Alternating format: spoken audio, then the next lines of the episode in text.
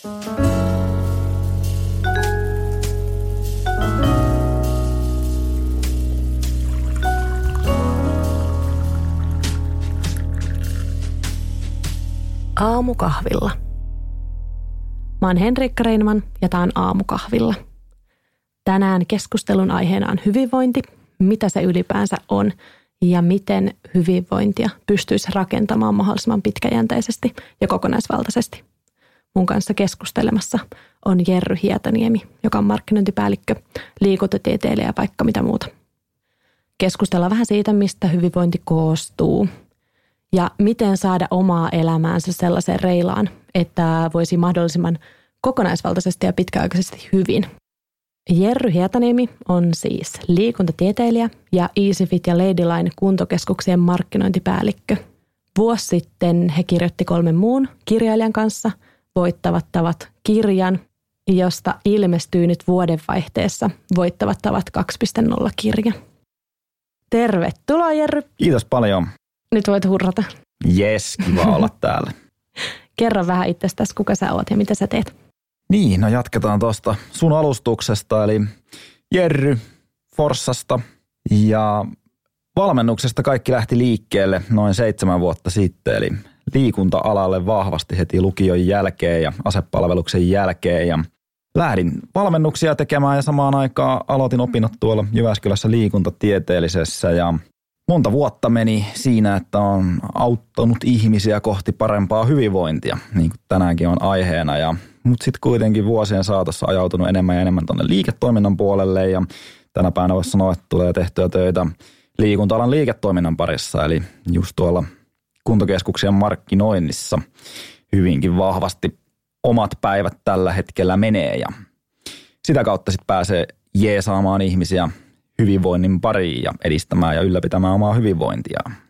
Me ollaan itse asiassa tavattu Jerryn kanssa kerran aiemmin. Tuntuu, että so- somen vaikutuksesta musta tuntuu, että me ollaan ihan vanhat kaverit, mutta oikeasti me ollaan nähty vaan kerran aiemmin. Se oli semmoinen outdoor valokuvasworkshop Pallas Ounastunturin tuolla tuntureilla.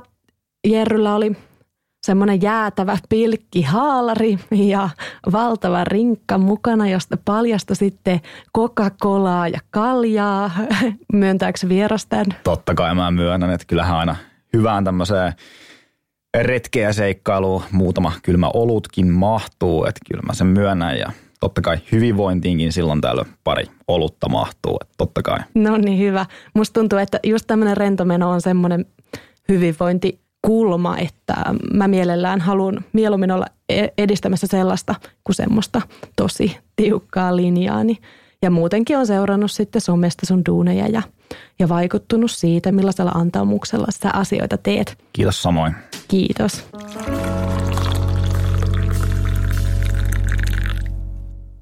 Mitäs hyvinvointi sun vapaa-ajalla? Mitä sä teet silloin, kun sä et töissä?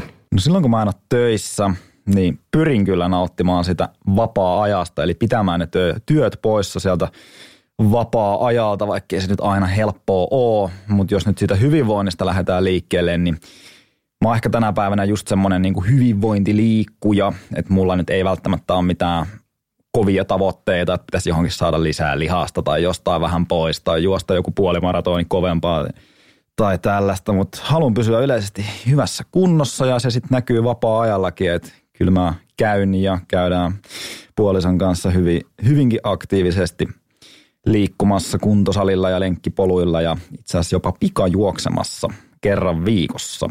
Et siinä nyt ainakin liikun liikunnan saralla, mitä vapaa-ajalla tapahtuu. Entäs jos sä et liiku? Niin jos mä liikun, niin kyllä mä myönnän, että aika paljon myös tulee ihan sohvallakin istuskeltua ja nautittua vaikka jostain hyvästä ohjelmasta ja tykkään kyllä laittaa ruokaa myös, että et tota, se on vuosi vuodelta lähempänä sydäntä se kokkailu ja kun kokataan, niin kyllä nyt aika terveellistä ruokaa pyritään tekemään, mutta kuitenkin ennen kaikkea hyvää. No niin, kuulostaa hyvältä balanssilta. Ja mä toivon ainakin, että tulisi vähän semmoista muutosta myös kulttuuriin, että sohvalla oloa ei tarvi myöntää, vaan että siitä voi olla myös ylpeä. No vähän jo, voi sanoakin, että on vähän ylpeä siitä. no hyvä. Mä ajattelen, että me voitaisiin kumpikin niin kuin tähän alkuun kertoa semmoiset pienet hyvinvointialustukset kummankin, kummankin elämästä. Ylipäänsä vaan niin kuin senkin vuoksi, että kuuntelija myös ehkä hahmottaisi, että mistä taustoista tässä nyt puhutaan ja ehkä myös, että mitä se kummallekin se tarkoittaa se hyvinvointiajatus. Niin mä voin vaikka aloittaa. Mä mietin, kun mä mietin hyvinvointia ylipäänsä, niin mä tajusin, että mulle tulee niin kuin perhetaustasta ja jotenkin kasvatuksestakin paljon semmoista tervehenkisyyttä ja hyvinvointiajattelua ihan niissä arvoissa, mitkä on saanut kotoa matkaan. Mä oon tykännyt pienestä asti liikkua, nauttinut terveellisestä ruoasta ja, ja ollut paljon ulkona. Et tietyllä tavalla se hyvinvointi on ollut semmoinen itsestäänselvyys ja ne arvot on tullut sieltä perheestä. Tietenkin 90-luvun lapsuus, niin joku sokeri ei ollut vielä syntiä ja kelloksi konfleiksia pidettiin vielä tosi terveellisenä aamupalana, että siellä on ehkä myös semmoista, mitä ei ehkä nykypäivänä hyvinvointiin laskettaisi, mutta aikuisiellä mun hyvinvoinnin tasapainon löytäminen on ollut paljon hankalampaa. Mä oon aika semmoinen on-off ihminen ja esimerkiksi liikunnan tai ruokailun suhteen mun on ollut hankalampi löytää semmoista niin kuin tasapainoa – Mä oon saattanut aloittaa jonkun ihan jäätävän maratonprojektin tai, tai sadan päivän karkkilakon. Ehkä semmoinen totaali kieltäytyminen tai täysille heittäytyminen on värittänyt mun niin kuin aikuisiellä mun hyvinvointiajattelua. Että jollain tavalla semmoinen tavallinen hyvinvointielämä on ehkä ollut vähän kadoksissa. Mutta itse asiassa nyt mä oon viime syksynä löytänyt sitä vähän takaisin ja mä kerron siitä vähän myöhemmin tässä jaksossa sitten lisää. Mitäs sä? Oli hauska kuunnella, tota, mistä toi lähtee toi sun hyvinvointiajattelu sieltä kaukaa jo kasvatuksesta, että aika paljon samaistun siihen, koska koen myös, että se oma hyvinvoinnin käsitys, ainakin se ensimmäinen käsitys lähtee hyvin pitkälti sieltä kasvatuksesta ja perhetaustasta ja aika pitkälti siellä on näkynyt just se arvostus liikuntaa ja aktiivista liikuntaharrastamista kohtaan ja myös sitä luontoliikuntaa kohtaan, jonka sinäkin siinä mainitsit. Mutta mm. sitten toi ravitsemus on sellainen hauska juttu, että no itse asiassa tällä hetkellä vaikka suomalaiset kauratuotteet on vahvassa buumissa ja isäni sattuu itse asiassa olemaan aika nimekäs kauratutkija, että hän on hyvin paljon tuonut tämmöistä niin jopa tieteellistä näkökulmaa niin terveellisestä ravitsemuksesta sinne kotiin. Mm. Mutta sitten kuitenkin kyllä se niinku arjen ruokavalio lapsena ja nuorena niin oli just niitä geloks muroja aamulla, mm. suklaamuroja naamaa ja koulun jälkeen hotdogia, että ei se niinku ole ollut mitenkään – se ravitsemus sellaista superterveellistä silloin lapsena ja nuorena, vaan, vaan enemmän sellaista sitten, että mikä nyt semmoista helppoa siinä arjen keskellä on ollut. Mm, ja voihan se helppouskin tuoda hyvinvointia tietyllä lailla, mutta tuntuu, että no just se 90-luku oli aika semmoista sokerihuurteista. Se oli just sitä ja kaikki nämä varmasti tämmöiset murovalikoimat ja karkkivalikoimat on niin kuin moninkertaistunut just silloin 90-luvun alkupuolella ja sillä vuosikymmenellä – mutta mulla on myös tommosia niinku vaihtelevia kokemuksia sit vuosien saatossa tuosta hyvinvoinnista, että vaikka on ollut liikunnallinen lapsuus ja liikkunut paljon ihan pienestä lähtien, niin mulla on kuitenkin tuolla niinku yläasteen loppupuolelta semmoisia kokemuksia, että mä oon lopettanut liikkumisen ihan täysin. Ja se on sitten näkynyt vaikka siinä, että painoa on tullut lisää ja ehkä tavallaan se hyvinvointi on heikentynyt, mutta sitten mä oon yhtäkkiä muutama vuosi myöhemmin joskus lukiossa herännyt siihen, että tämä ei ole sitä, mitä mä haluan ja muuttanut sitä suuntaa sitten taas ihan täysin. Ja Tuntuuko silloin, nimenomaan, että se oma suunnan muutos on sitten inspiroinut sun nykyisen työhön? Se on just näin, että on itse tavallaan nähnyt sen, että okei, että en ole kauhean hyvässä kunnossa, en voi kovin hyvin, mutta sitten on onnistunut ihan itse tekemään siihen muutoksen jo yllättävänkin nuorena, että ihan niin kuin lukioikäisenä ikäisenä aika vahvankin muutokseen ja silloin meni sitten aika monta vuotta sillä, että voi olla, että se liikunta meni välillä jopa vähän ylikin, että mm, tuli mm. ihan tosi paljon treenattua ja panostettua siihen ravitsemukseen ja vaikka mitä tehtyä sen hyvinvoinnin ja hyvän kunnon eteen. Niin on tuo termistäkin hankala, jos miettii vaikka muutama vuosi sitten jotain fitnessboomia, että sit sitä pidettiin synonyyminä hyvinvoinnille, mitä se ei monessa tapauksessa kuitenkaan ole. Se on just näin, että nekin on hyvä tietyllä tavalla erottaa toisistaan ja kohta varmaan päästäänkin juttelemaan siitä, että mitä se hyvinvointi nyt sitten on.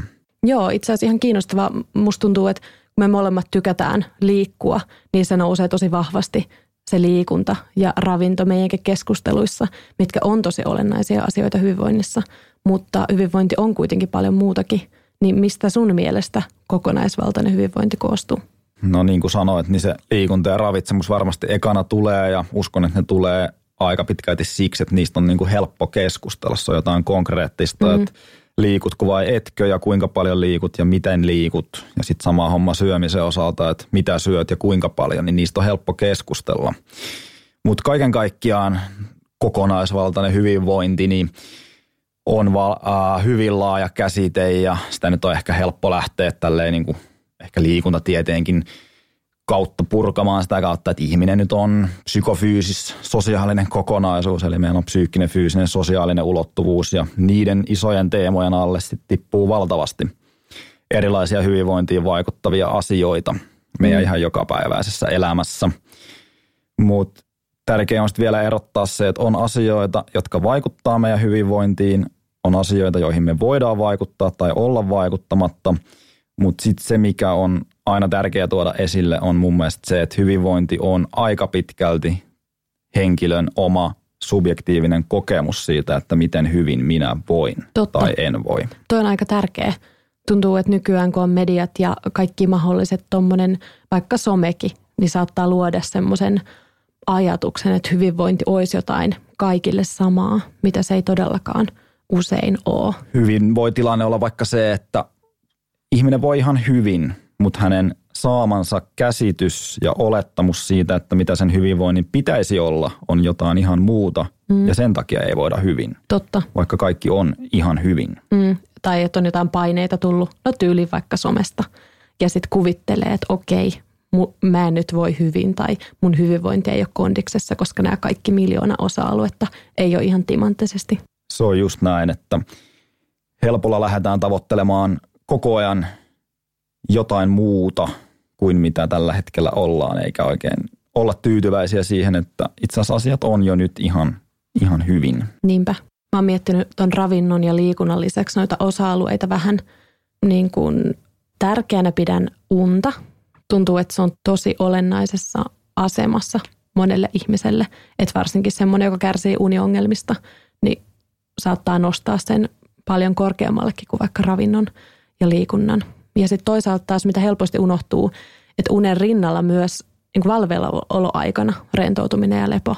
Ehdottomasti. Että itse asiassa just eilen olin puhumassa unesta ja palautumisesta, niin se on taas vahvasti pinnalla tällä hetkellä se aihe omassakin mielessä. Ja tykkään just puhua unesta ja palautumisesta. Ja palautumisella monesti haenkin sitä, että me voidaan paljon vaikuttaa siihen ihan valveilla olo aikana. Että kaikki ei ole kiinni vaan siitä, että kuinka paljon me nukutaan ja kuinka laadukkaasti me nukutaan, vaikka näinkin, että se on melkein kaiken lähtökohta. Mm. Et muistelee mm. vaikka niitä valmennusvuosia, kun pääosin valmensi. Niin kyllä mä aina pyrin aloittamaan asiakkaan kanssa siitä, että – miten hyvin hän nukkuu. Meidän on vaikea saavuttaa mitään muita tavoitteita vaikka fyysisessä, fyysisessä kunnossa, jos se ihminen ei nuku hyvin. Eli sun mielestä unesta ei koskaan saisi lähteä karsimaan? No uni on viimeinen asia, mikä mun mielestä on sellainen, mistä voi lähteä karsimaan. Joo. Mä oon kova nukkuja ja niin helposti nukahdan ja nukahan vaikka kerälle bussin penkille, mutta mä en koskaan tutkinut sitä, millaista se unen laatu on. Ja mä oon ollut esimerkiksi semmoinen keskiyön kahvien nautiskelija monta vuotta, niin kyllähän mä tiedän tutkimusten perusteella, että se oikeasti vaikuttaa mun uneen, vaikka se ei vaikuta mun unen saantiin. Et helposti sitä myös huijaa itseään, vaan, vaan sillä niin kuin, kuinka nopeaa se nukahtaminen vaikka Se on just näin, että on, on vaikka kahvin kofeiini tai jotkut muut stimulantit, kuten nyt alkoholi, niin ne No alkoholi on sellainen, että se helpottaa monesti nukahtamista, kahvi on sellainen, että se monesti vaikeuttaa nukahtamista, mutta vaikutti nukahtamiseen tai ei, niin aina niillä on molemmilla negatiivisia vaikutuksia siihen unen laatuun, mikä monesti hyvä. unohtuu. Se on hyvä, että me ollaan aamukahvilla. Onneksi. Sitten mä toisaalta on miettinyt näiden periaatteessa jokaiselle henkilökohtaisien asioiden – lisäksi sosiaalisia suhteita, sitä sosiaalista pääomaa. Miten olennaisessa roolissa sä näet sen? No se on hyvin olennainen, että aloitinkin siitä vaikeasta sanahirviöstä, että psykofyysis sosiaalinen kokonaisuus, Totta. että meillä on aina se, ollaan nyt aika paljon puhuttu tuosta fyysisestä puolesta, mihin just luetaan kaikki liikunta ja uni, ravintokin ja sitten tulee se psyykkinen hyvinvointi, mutta kolmantena ehdottomasti sosiaalinen ulottuvuus, jonka alle sitten luetaan sosiaaliset suhteet. Et meillä on ihmisellä luontainen tarve kokea sosiaalista yhteenkuuluvuutta, se, mm-hmm. että meillä on sosiaalisia yhteisöjä, on se lähiyhteisö, perhe, lähiomaiset, ystävät, niin edelleen, niin meillä on yksilöllinen tarve kokea sitä yhteenkuuluvuutta muiden ihmisten kanssa ja se vaikuttaa hyvinkin vahvasti meidän jokapäiväiseen koettuu hyvinvointiin. Tuntuu melkein kun keskustelee tässä, että näitä palasihan on niin monta, että miten mä pystyn handlaamaan tämmöisen paletin, vaikka ei sen todellisuudessa mene näin, että se joka aamu listaiset listaa ja miettisit, että onko palaset kohdallaan. Se on just näin, että osa-alueita on monta näidenkin teemojen alla ja varmasti siinä voi jopa tulla vähän semmoinen pieni ahdistus ja tuska, että hetkinen, että on niin monta asiaa, mikä pitäisi ottaa huomioon ja paljon puhutaan ja hyvä, että puhutaankin kokonaisvaltaisesta hyvinvoinnista, mutta voisi tietyllä tavalla vähän kääntyä itseään vastaankin, että on niin paljon asioita, mistä täytyisi pitää huolta ja kiinni ja edistää ja ylläpitää. Mm. Että näidenkin lisäksi vielä joku merkityksellisyyden tunne ja oman arvon tunto ja itsensä toteuttaminen, mielekäs työ, mielekäs vapaa-aika. Niitä on niin, kuin niin paljon, että toisaalta – alkaa melkein voimaan jo pahoin, kun miettii. Aivan varmasti ja aika monesti tykkää vähän kannustaa sellaiseen, että välillä edes pysähtyy miettimään, että hetken, mitkä asiat on oikeasti ihan hyvin ja on tyytyväinen ja kiitollinen siitä, että nämä asiat on ihan hyvin. Ja sitten miettii sitä, että no mikä näistä teemoista on se, että mihin sitten voisi lähteä nyt vähän enemmän keskittyä ja panostamaan, niin jokaista asiaa ei tarvitse edistää ihan koko ajan, vaan pala palalta keskittyä siihen, että saa näitä juttuja kuntoon ja ihan varmasti moni asia on jo tosi hyvin. Niin ja ehkä toi, että muistaisi keskittyä niihin asioihin, että tämä on jo tosi jees. Että musta tuntuu, että myös kun kuuntelee ihmisiä ympärillä, jotka yrittää toteuttaa tietyllä tavalla jotain hyvinvointiremonttia tai tehdä isoja tai pieniä muutoksia, niin se näyttäytyy siltä, että hyvinvoinnista huolehtiminen – ja muutosten tekeminen olisi jotenkin vaikeaa. Näetkö sä, että tämä johtuu enemmänkin siitä, että ihmiset keskittyy vain siihen, mikä on kehnosti vai koet sä, koet sä hyvinvoinnista huolehtimisen hankalana? Se on yksi asia varmasti, että on niin monta asiaa, mistä täytyisi pitää huolta ja mistä halutaan pitää huolta, että sitten se helpolla voi johtaa vähän semmoiseen tilanteeseen, että ei tule tehtyä välttämättä yhtään mitään mm. sen asian eteen. Että se on yksi tekijä. Mutta näissä perinteisissä hyvinvointirempoissa, niin kuin nyt varmasti tammikuussa taas sadat tuhannet, ellei miljoonat suomalaiset aloittaa jonkinlaisen elämäntapaan muutokseen ja pian se loppuu, niin mihin se Kesto kolme viikkoa. Kesto kolme viikkoa, se on jo ihan hyvä määrä, jos siihen pääsee. Niin, niin että mistä se sitten aina johtuu, niin syitä on varmasti monia ja moni niistä on yksilöllinenkin, mutta se on varmasti sellainen osa-alue, että pystytään sitäkin vähän tässä taklaamaan, että miten siihen muutokseen voisi tänä vuonna lähteä niin, että se kantaisikin vähän pidemmälle. Mä voin tähän väliin kertoa ylpeänä mun omaa hyvinvointiremonttitarinaani viime syksyltä.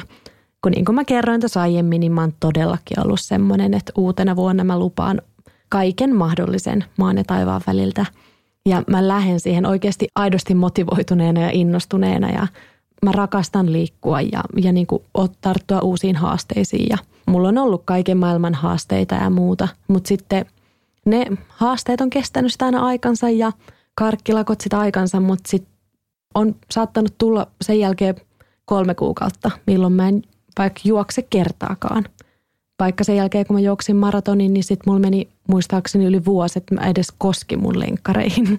Tämä on niin kuin kiteyttää sitä ajatusta.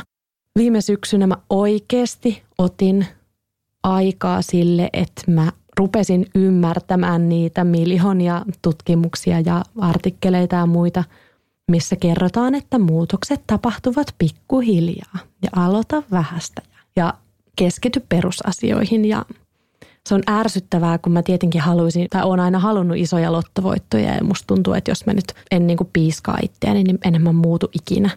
Ja nyt syksyllä mä sitten niin kuin päätin, että nyt mä oon lempeä ja armollinen itselleni ja tämä on mun koko elämän juttu, tämä hyvinvoinnin hakeminen. Mä tajusin, että mä teen järkyttävästi ylitöitä. Mä päätin, että mä keskityn siihen. Toinen asia oli, että mä ottaisin sen liikunnan jotenkin erilaisena, en treeninä, vaan semmoisena arkea ja kehon hyvinvointia ylläpitävänä asiana. joka voi hyvinkin olla vaikka vartin kävelyä välillä tai jotain rentoa. Ei tarvi aina olla semmoista kuolemaa hikijumppaa. Kolmanneksi mä halusin keskittyä siihen, että mä huolan myös mun kehoa. Että läppäriduuni, paljon istumista, mun alaselkä on prakailut tosi paljon ja tajusin, että mun kroppa oikeasti huutaa huoltoa, jota mä oon inhonnut. Mä oon rakastanut rääkkiliikuntaa ja sitten mä oon ajatellut, että no kyllä tää tässä nyt vielä tämä kroppa tälleen kolistenkin toimii ihan riittävän hyvin. Ja neljäntenä mä pohdin sitä, että mä oon syönyt valtavasti sokeriherkkuja. Että mulla on ollut terveellinen ruokavalio, paitsi että mä oon saattanut syödä helposti melkein joka päivä vähän jotain karkkia tai vähän enemmänkin. Tai ostaa torstaina kilo irtokarkkia ja syödä sitä sunnuntaihin asti ja ostaa seuraavana torstaina taas kilon. Mä huomasin, että mä keksin itselleni kaikkia tekosyitä, että mä ansaitsen nyt tämän karkkipussin.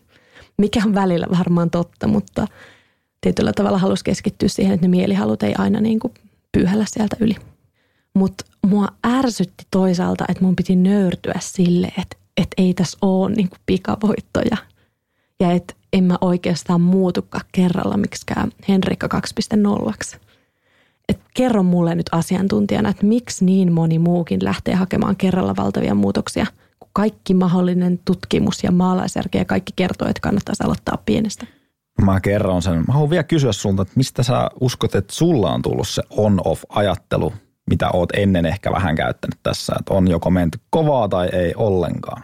Ja miten sä onnistuit niin kuin tämä, mitä sä äsken kuvasit, sehän kuulosti vähän tämmöiseltä oppikirjamaiselta elämäntapamuutokselta, niin miten sä oot onnistunut sen ajattelun kääntämään tähän? Mitä sä luulet? Mä luulen, että suuressa roolissa on mun vanhemmat ja heidän esimerkkinsä.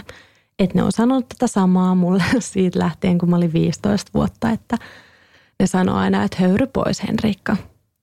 Ne on kutsunut mua höyry Henriikaksi varmaan siitä lähtien, kun mä olin lapsi. Se Tiet- sopii sulle. tietyllä tavalla mun persoonaan varmasti sopiikin tietynlaiset haasteet, enkä mä yritäkään niin kuin päästä irti siitä niin kuin endorfiiniryöpyistä tai adrenaliinin ilosta, mistä mä myös edelleen nautin, mutta mä luulen, että mä vaan tajusin sen, että mä oon yrittänyt, joka vuosi mä kirjoitin blogikirjoituksen, että nyt kaikki muuttuu ja, ja, ja sitten kun nyt mä tänä syksynä, kun mä päätin, niin kuin muutenkin elämä, elämässä oli niin kuin uusia asioita ja uusi, uudenlainen elämäntilanne, niin mietti siinä samalla, samassa rytäkässä, että no nyt, kaikki, nyt kaikki uusiksi. Että tietyllä tavalla siitä nyt kaikki uusiksi mentaliteetista kasvoi kerrankin jotain hyvää.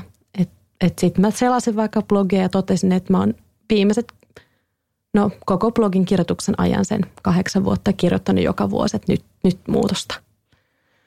Et ehkä se ei ollut sitten oikea taktiikka, että mä koitan nyt jotain muuta. Ja musta tuntuu, että tämä oikeasti toimii. Kuulostaa oikein hyvältä, että koetko nyt, että nyt ollaan niin aika kestävällä pohjalla tässä muutoksessa? Joo, mua ei edes jännitä sanoa, että tämä on elämän muutos oikeasti.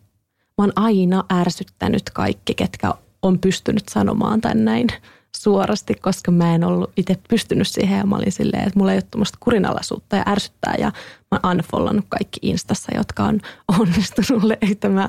Aika julmaa. No, no ei, se oli vähän käristys, mutta sillä kyllähän siitä on huomannut toisaalta sen ennen sen oman epävarmuuden, että on tietyllä tavalla myös vertailut muihin. Että nyt mä lähdin niin kuin omalle polulle. Joo, kuulostaa oikein oikein hyvältä ja niin kuin sanoin aiemmin, ihan oppikirjamainen tämmöinen niin elämäntapa muutos. Joo, enkä voi väittää, että edelleenkin, edelleenkin niin kuin totta kai lipsahtaa ei-hyvinvoinnillisiin asioihin. Ja en ehkä ole näin seesteinen kuin saan kuulostamaan tässä podissa, mutta kuitenkin paremmalla pohjalla tosi paljon. Kyllä ja ihan turhaa syyllistät itse asiassa tuosta lipsahduksista. Mä näen, että se kuitenkin kuuluu semmoinen tietynlainen sallivuus siihen, että voi saavuttaa jotain pysyvääkin että pois sieltä niin kuin nollatoleranssista vaikka herkkujen osalta, niin se mm. harvemmin johtaa yhtään mihinkään. Joo. Ja ihan tarkoituksella vähän lähin kyseleen tuosta, että mistä se on-off-ajattelu sulla on tullut, koska se on kuitenkin sellainen ajattelu, että mä uskon, että aika lailla meillä kaikilla on aika sisään rakennettuna vähän semmoinen on-off-ajattelu.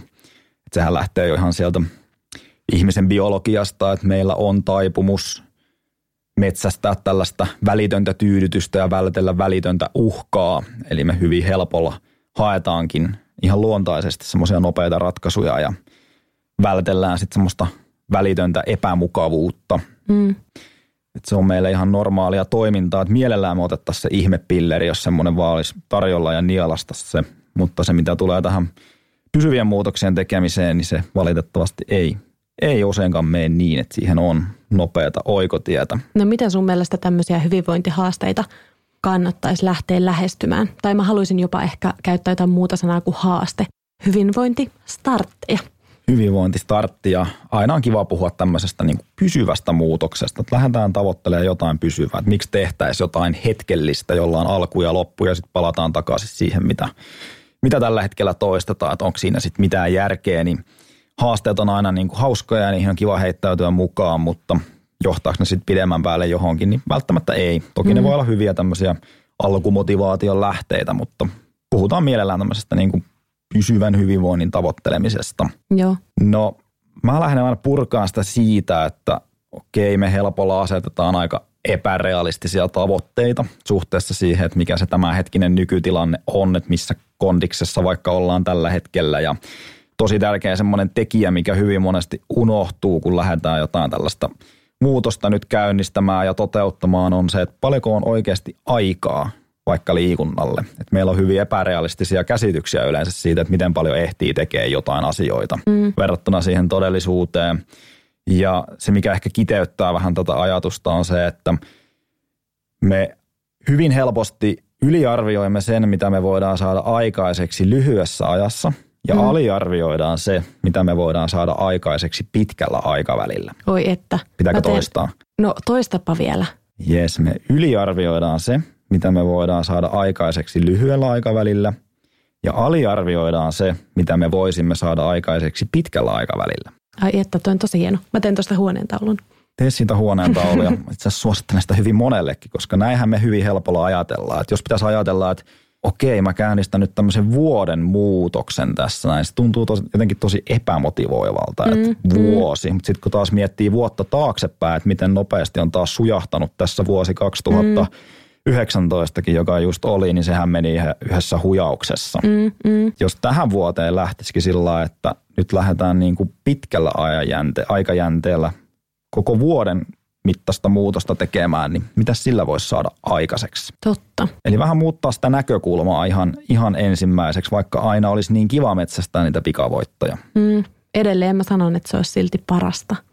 Mutta mä oon yrittänyt vähän miettiä, että sit mä otan myös jotain lyhyen aikavälin tavoitteita ehkä – semmoisia, eihän, eihän se nyt ole mikään ongelma, jos on myös joitain uusia harrastuksia tai kivoja asioita elämässä, jotka kestää vähän pienen hetken, mutta välttämättä mä en ehkä usko mihinkään totaalilakkoihin vaikka ruoan suhteen enää. No ehdottomasti ei, että tietynlaasteinen sallivuus on aina, aina paikallaan ja ihan varmasti vaikka siellä olisi joku pidemmän aikavälin tavoite, niin sehän on ihan hyvä tämmöinen – sitoutumisen ja motivaation keino, että on tämmöisiä lyhyempiä välitavoitteita, mitä vaikka ensin tavoittelee, niin sitten se matka sinne päätavoitteeseenkin tuntuu vähän lyhyemmältä. Mm. Miten sun mielestä kannattaako näitä jotenkin kirjata sun mielestä ylös? Monta tavoitetta on sopivasti, mikä määrä on liikaa? No joo, ehkä pitää, pidättäytyisin tässä yhdessä päätavoitteessa ja pilkkoisin se sitten vaikka muutamaan tämmöiseen vähän pienempään tavoitteeseen ja – varmasti siihen niin kuin pidemmälle matkalle mahtuu montakin tämmöistä pienempää, pienempää tavoitetta, mutta jos mennään niihin konkreettisiin keinoihin, että kannattaako vaikka kirjata ylös, niin aivan varmasti kannattaa kirjata ylös, että siitä on ihan vahvaa tutkimusnäyttöäkin, että jos kirjoitat asioita ylös, niin todennäköisesti sitoudut niihin taas pikkasen enemmän. Eikö tämä voittavat, teidän voittavat tavat kirja on nimenomaan tällainen? No se on nimenomaan tällainen, missä ensin asetetaan tavoitetta ja sitten lähdetään tekemään päivittäisellä tasolla töitä sen eteen, että se tavoite voitaisiin saavuttaa. Ja tuohon tavoitteen asettamiseen, kun nyt jäätiin kiinni, niin semmoisen näkökulman haluaisin antaa, että me hyvin helposti kirjoitetaan, että mikä on se minun tavoite, mutta itse tykkään käyttää sellaista kysymystä ennemminkin, että millainen ihminen saavuttaa sen tavoitteen, joka on mielessä – niin silloin me heti lähdetään rakentamaan sitä muutosta ikään kuin identiteettitasolla. Menee vähän diipiksi, mutta aina pysyvä Joo. muutos tapahtuu ihan siellä identiteettitasolla. Olisiko sinulla joku konkreettinen esimerkki, millainen se ihminen Olisiko sun asiakkaista jossain joku konkreettinen esimerkki? No mä annan konkreettisen esimerkin. Tämä voi mennä vähän pitkäksi, pysyä Joo. rauhallisena. Joo. Mutta ajatellaan vaikka, että, ajatellaan vaikka, että mm, ihminen haluaisi pudottaa painoa, Mm. mutta hän kokee, että hän ei ole lainkaan liikunnallinen ihminen.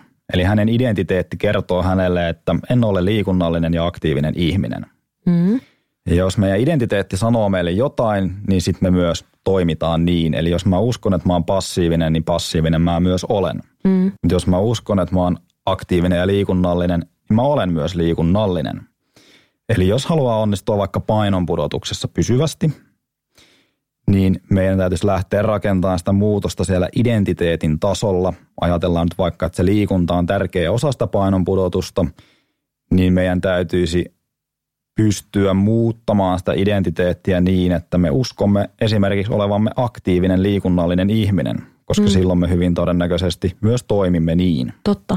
Toi muuten huomaa monesti entisissä ammattiurheilijoissa, että on saattanut mennä kymmenen vuotta urasta ja elämäntavat on täysin erilaiset, mutta jollain tavalla heillä identiteetissä monella on vielä silleen, minä olen urheilija ja urheilullinen. Juuri näin, että se näkyy hyvin, hyvin pitkälle. Se, että jos on luonut itsellensä tietynlaisen identiteetin ja tavallaan mikä siinä identiteetissä on tosi tärkeää on se, niin kuin urheilijoilla varmasti on, että mitä ylpeämpi sä olet jostain, mitä sinä olet, sitä Mm. mm. vahvemmin sä pidät siitä kiinni. Että jos sä oot ylpeä siitä, että sä oot liikunnallinen, niin sä teet kaikkea sen eteen, että sä oot myös liikunnallinen tulevaisuudessakin. Et se muutos lähtee aina rakentumaan sieltä identiteettitasolla. Tämä on ehkä vähän vaikea saada kiinni, mutta ehkä mä vastaan heti tähän perään sit siihen, että no miten sitten se identiteetti muuttuu. Mm. Niin sehän muuttuu vain käytännön todisteiden kautta. Että en mä voi yhtäkkiä sanoa itselleni, että hei, että tästä päivästä alkaen mä oon liikunnallinen ihminen. En Mä- tiedä.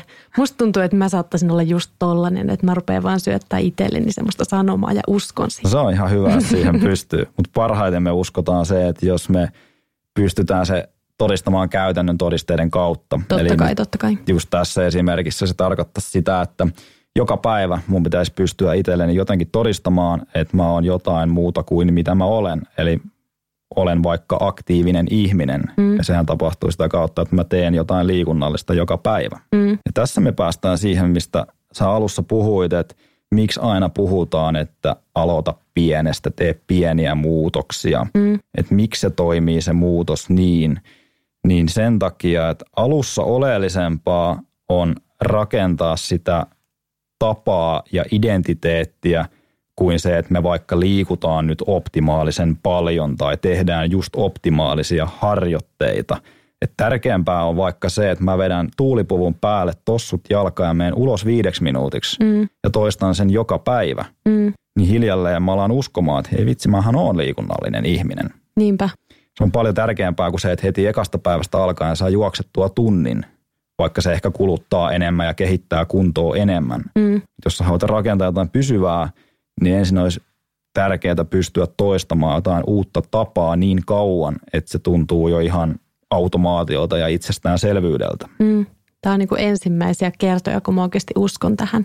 Mähän ollut just semmoinen, että mulla on ollut monia PT-tä ja ne on sitä aina ke- sanonut, että meet vaikka sinne salille ja vaikka venyttelet. Joo. Ja sitten mä oon mennyt salille, tehnyt sen kolmen tunnin setin ja ollut ihan uupunut seuraavat neljä päivää, enkä ole pystynyt tekemään mitään. Et on, näis, on sulla järjen sanoja.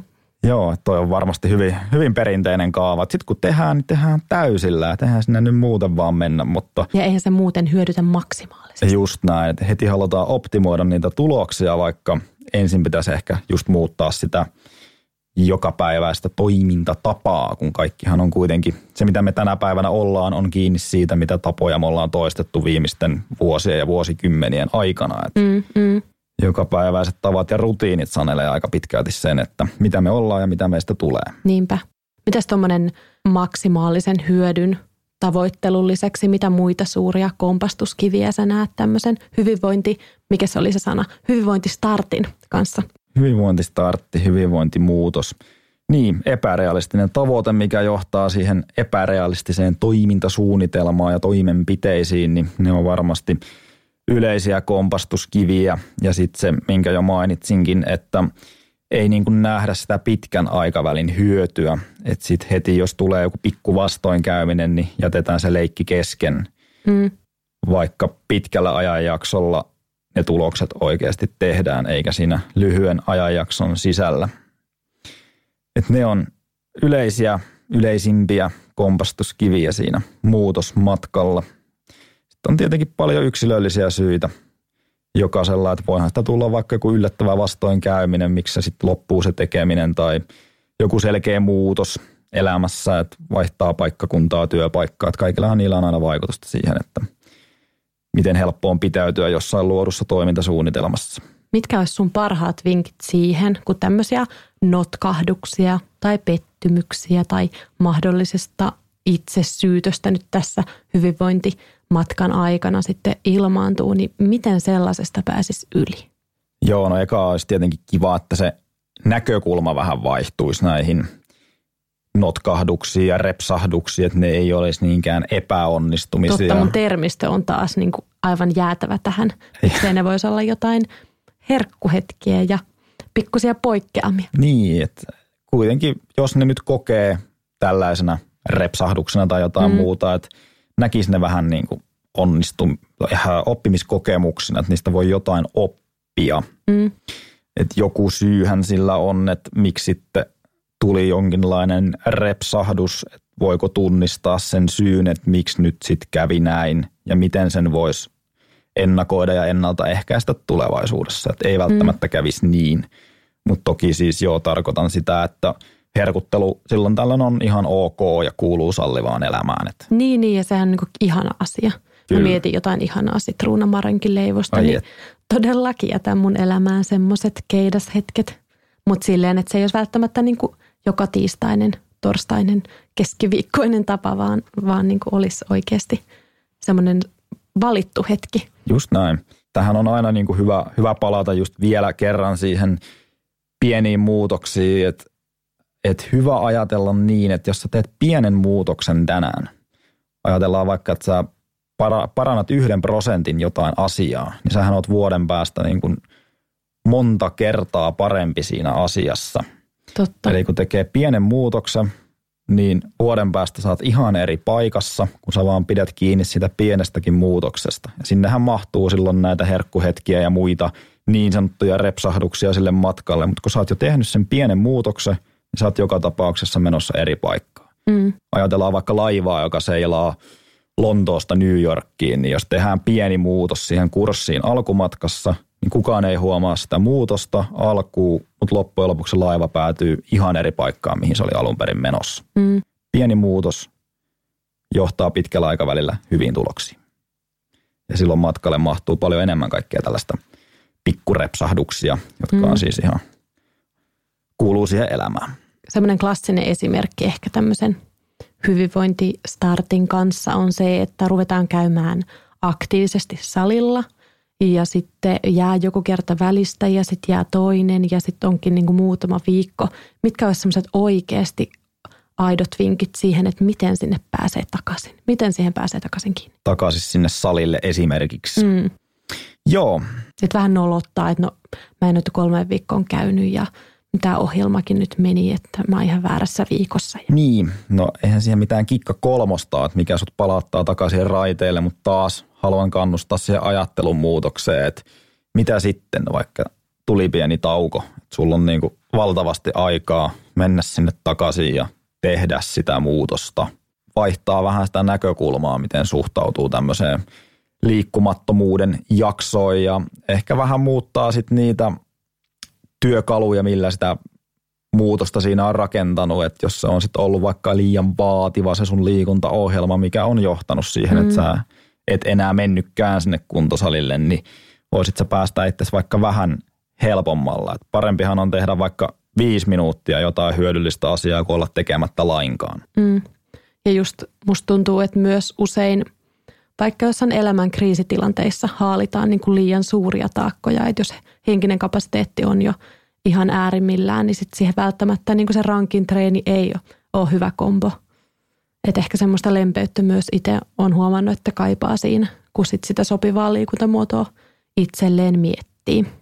Armollisuus palautuminen etupäässä, kun lähdetään jotain tekemään ja lähtee rakentamaan semmoiselle kestävälle pohjalle niiden kautta sitä tekemistä. Että siellä on semmoinen säännöllinen määrä vaikka just sitä liikuntaa viikossa, mihin on sitten niin kuin helppo sitoutua myös haastavimpina aikoina, niin silloin se homma menee taas pitkällä aikavälillä kohti hyviä tuloksia. Joo, ja itse ainakin kun on tehnyt nyt jotain semmoisia kevyitä ohjelmia, niin on miettinyt siihen, että okei, nämä mä ainakin teen. Että vaikka kahdesti käyn pihalla viikossa. Siis joku semmoinen tosi, joku, minkä sä ihan varmasti pystyt tekemään, oli viikko millainen tahansa. Sitten semmoisia kerroksia, että jos on vähän enemmän aikaa, mä teen nää.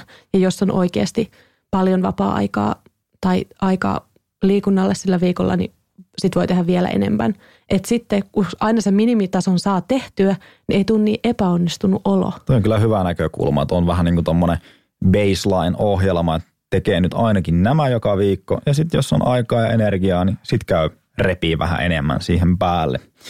Mutta tuo varmaan uskoisin, että tuo aika semmoisen niin hyvän olon, että, niin kuin, että mä oon kuitenkin tehnyt nämä jutut. Ja... Mm, että ei ole semmoista niin kuin nolostumista ja epäonnistu, epäonnistumisen tunnetta siitä, että enhän mä taaskaan päässyt tähän näihin tavoitteisiin. Toi on oikein hyvä lähtökohta ja tuosta tulee vähän mieleen sekin, että jos nyt vaikka ajatellaan, että no okei, nyt on tammikuu ja tekisi mieli aloittaa joku säännöllinen liikunnan harrastaminen, niin ehkä semmoisena ekana liikunta muotona, minkä sinne voisi sinne viikkoon lisätä, niin kannattaa valita semmoinen, mitä on niin kuin helppo toistaa ja ylläpitää. Mm. Että se ei ole niin kuin liian vaativa vaikka välimatkan tai aikojen tai välineiden tai tämmötteiden, tämmötteiden takia se harrastus, jonka sitten aloittaa, vaan että valitsee jotain, jota on tosi helppo toteuttaa melkein milloin tahansa ja missä tahansa. Niin kuin vaikka kävely tai lenkkeily, niin sehän nyt on semmoinen, että tossut jalkaa ja pihalle. Sitä on mm-hmm. helppo ylläpitää ja toistaa.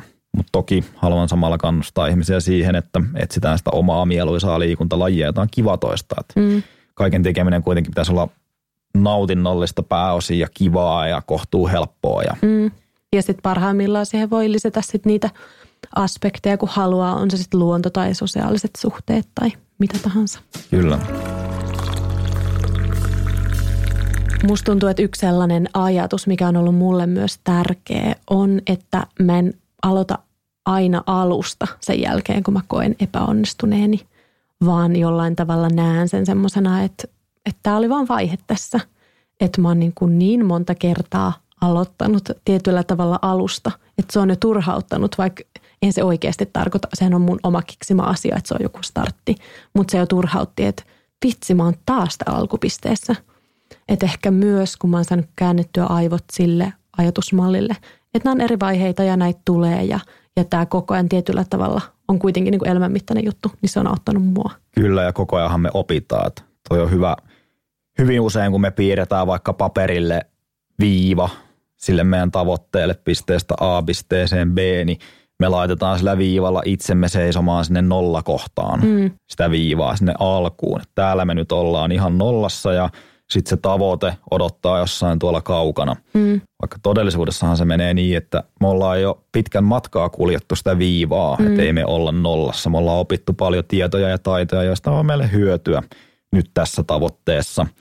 Ja muutenkin semmoista ajattelumallia on aina kiva niin kuin hakea, että ei se niin kuin onnellisuus odota sitten siellä viivan toisessa päässä, vaan mm. se on niin kuin tässä ja nyt.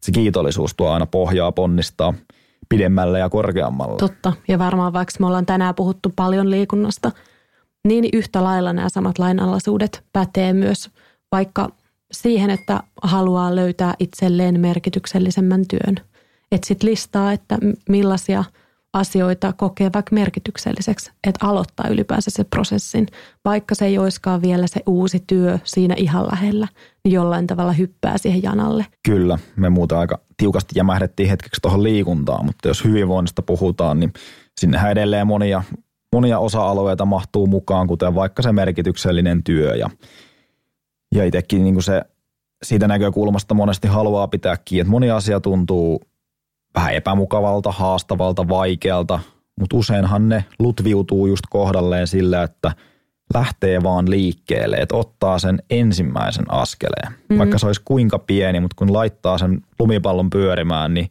kyllä se vaan hyvin monesti tuntuu vievän sinne, mihin alun perin pitikin päästä, tai johonkin jopa vielä parempaan paikkaan. Et se aloittaminen, niin hankalaa kuin se onkin, niin on aina tärkeintä. Siksi just, että ottaisi edes pienen askeleen kohti sitä toivottua muutosta. Oli se sitten mikä tahansa, työliikunta, ravitsemus, ihan sama. Totta.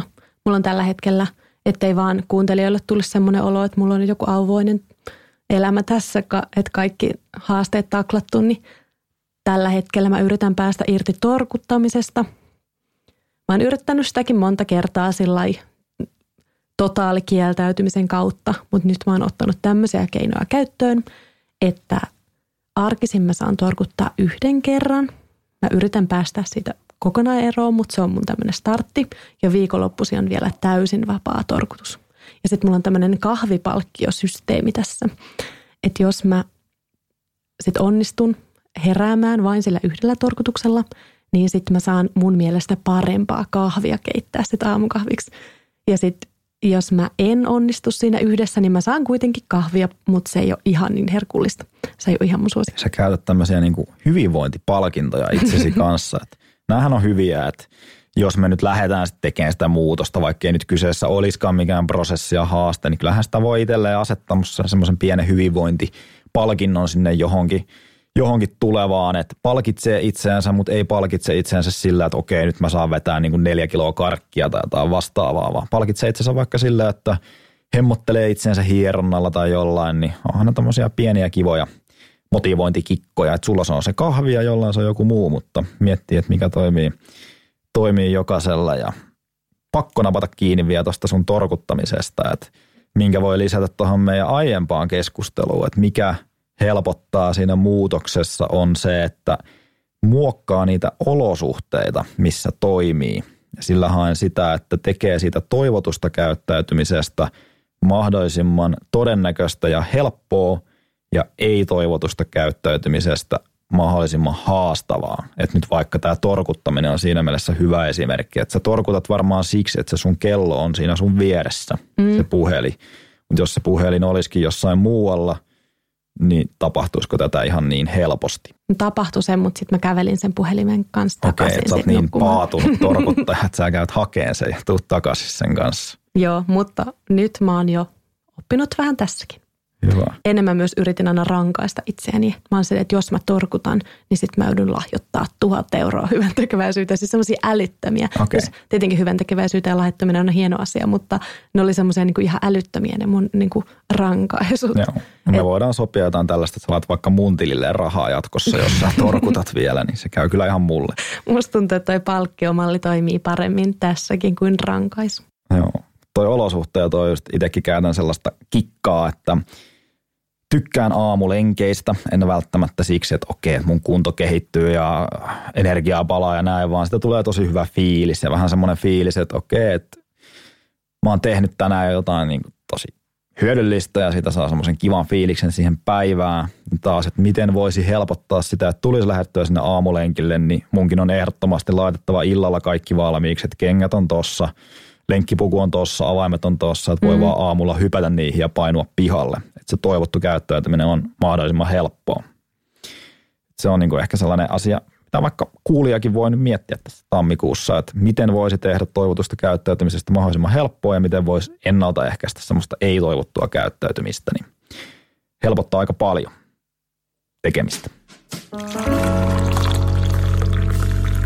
Mitäs tähän loppuu kuule? Olisiko sulla jotkut mielettömät hyvinvointitsempit vielä podcastin kuuntelijoille?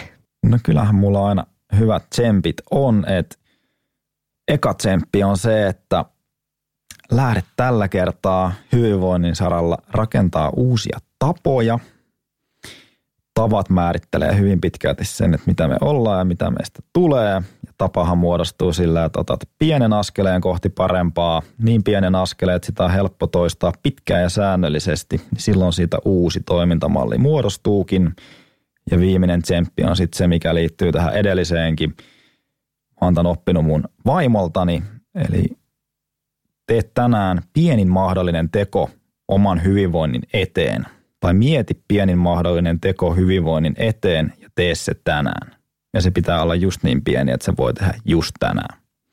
Ja se on mun mielestä aika semmoinen hyvä lähtökohta jokaiselle päivälle, että tee niin pieni teko hyvinvoinnin eteen, että sä varmasti pystyt sen tänään tekemään se tavoitteen asettaminen voi olla niinkin pientä ja yksinkertaista. Toi kuulosti tosi hyvältä. Mä lähden inspiroituneena tänään täältä studiosta. Toivottavasti kuuntelijatkin. Kiitos Jerry, että sä olit mun kanssa kahvilla Kiitos. täällä. Kiitos, että sain tulla. Kiitos myös kuuntelijoille. Muistakaa huolehtia itsestänne ja pitäkää kivaa. Kuullaan taas.